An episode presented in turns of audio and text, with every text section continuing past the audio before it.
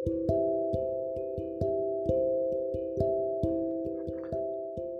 दोस्तों, स्वागत है आप सभी का फिर से एक बार हमारे इस पॉडकास्ट में। और आज का पॉडकास्ट थोड़ा अलग है, क्योंकि आज यहाँ पे हम एक करंट अफेयर की बात करते हैं और जो है एकदम नया और थोड़ा सा हटके बात करते हैं चीन के अंतरिक्ष स्टेशन योजना की। जैसा कि आप सभी जानते हैं कि चीन अब चाह रहा है, चीन का एक लक्ष्य है कि 2030 तक वह एक अंतरिक्ष स्टेशन बनाना चाह रहा है।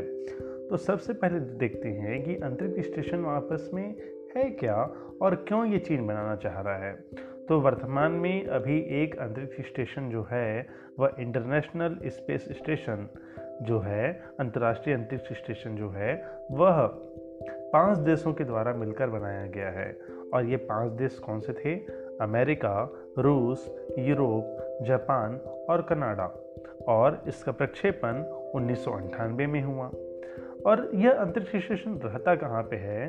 तो आप सभी ध्यान देंगे कि यह स्टेशन लोअर अर्थ ऑर्बिट पे मतलब हमारे पृथ्वी से ऊपर अंतरिक्ष में अलग अलग जो कक्षाएँ होती हैं, उस कक्षाओं में से जो लोअर अर्थ ऑर्बिट है, उस कक्षा पर यह हमारा अंतरिक्ष स्टेशन है। तो इस अंतरिक्ष स्टेशन से होता क्या है?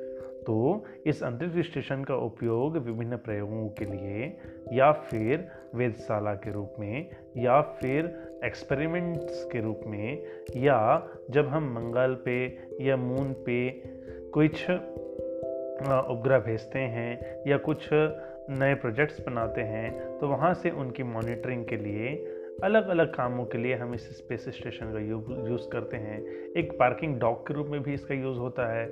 जब कोई स्पेस शटल जाता है अंतरिक्ष पे तो इस अंतरिक्ष स्पेस स्टेशन में वह रुक सकता है। तो इस प्रकार की अलग विभिन्न उद्देश्यों के लिए हमने क्या किया है? एक इंटरनेशनल स्पेस स्टेशन बनाया है। तो ये स्पेस स्टेशन में रहते कितने लोग हैं? तो जो इंटरनेशनल स्पेस स्टेशन है हमारा, उसमें टोटल सात, एक बार में सात लोग रह सकते हैं। तो ये बनता कैसे है? तो सबसे पहले देखते हैं कि जो अभी का जो इंटरनेशनल स्पेस स्टेशन है, उसके अलग अलग मॉड्यूल हैं। मतलब अलग अलग सेगमेंट हैं। ये स्पेस स्टेशन एक दिन में तैयार नहीं होते हैं। अलग अलग रॉकेटों के द्वारा हम क्या करते हैं कि अलग अलग मॉड्यूल को अंतरिक्ष में तय जगह पर भेजते हैं और रोबोटिक आर्म्स की सहायता से प्रोग्रामिंग की सहायता से हम इन मॉड्यूल्स को आपस में क्या करते जाते हैं कनेक्टेड करते जाते हैं। तो एक ऐसा समय आता है जब सब सभी मॉड्यूल एक दूसरे से जुड़ जाते हैं तो हमारा अंतरिक्ष स्पेस स्टेशन जो है, वह बन जाता है। आप स्पेस स्टेशन को एक तरह से कह सकते हैं कि अंतरिक्ष में एक छोटी सी हमारा घर, एक कॉलोनी हमने बनाया है, एक घर बनाया है हमने और इस घर के अलग अलग कमरों को बारी बारी से हमने बना के ऊपर भेज दिया और लास्ट में हमने सारे कमरों को क्या कर दिया? जोड़ दिया। तो जैसे अभी जो हमारे इंटरनेशनल स्पेस स्टेशन है, इसके जो अलग अलग मॉड्यूल हैं, उसमें से कुछ मॉड्यूल आपको नाम आपको मैं बताता हूँ। काफ़ी रोचक भरे मॉड्यूल के नाम हैं। पहला है कोलंबस उसके बाद डेस्टिनी फिर हारमोनी फिर यूनिटी और एक सबसे अच्छा नाम है लियोनार्डो। तो ये कुछ मॉड्यूल हैं अलग अलग मॉड्यूल में अलग अलग कार्य करते हैं। जैसे हमारे इंटरनेशनल स्पेस स्टेशन है, उसके दो पार्ट हैं अभी प्रेजेंट पे। एक पार्ट को रसिया गमन करता है, रसिया उसका संचालन करता है, रसिया देखता है उस पार्ट को, और एक पार्ट को यूएस देखता है। तो उसी तरीके से चूँकि जो इंटरनेशनल स्पेस स्टेशन है, वो भी किन पाँच देशों का है? अमेरिका, रूस, यूरोप, जापान और कनाडा। तो उसी तरह प्रतिस्पर्धा में चीन चाहता है कि उसका स्वयं का एक अंतरिक्ष स्टेशन हो। और वो अंतरिक्ष स्टेशन कब तक बनना चाहता है? 2030 तक। तो इसमें ही इस अंतरिक्ष स्टेशन को पूरे बनाने के लिए हमको 11 मॉड्यूल या मान सकते हो, इस घर को बनाने के लिए 11 कमरे चाहिए।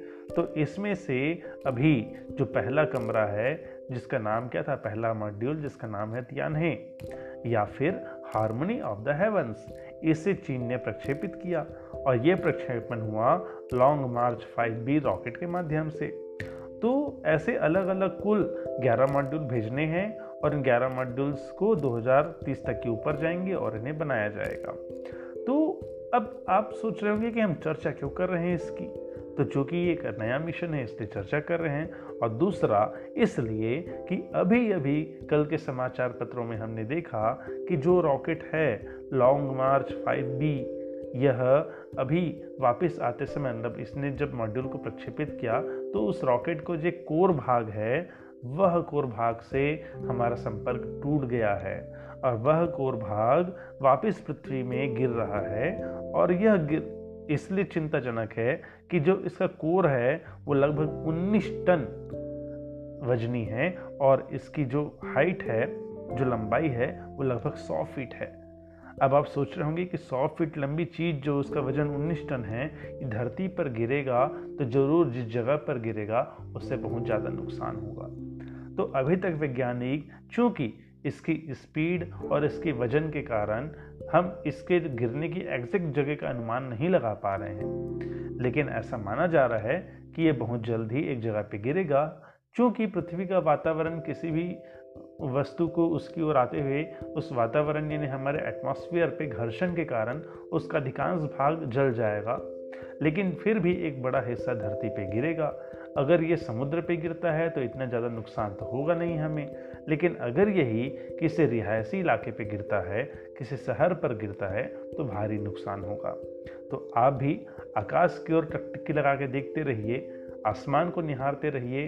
हो सकता है आपके आसमान में आतिशबाजी करता हुआ रात को आपको लॉन्ग मार्च फाइव बी का कोई रॉकेट दिख जाए। और दिख जाए तो हमें ज़रूर बताइएगा कि आपने उसे देख लिया। तो ये था आज का स्पेशल पॉडकास्ट जल्दी मिलते हैं आगे के पॉडकास्ट के साथ। नमस्कार।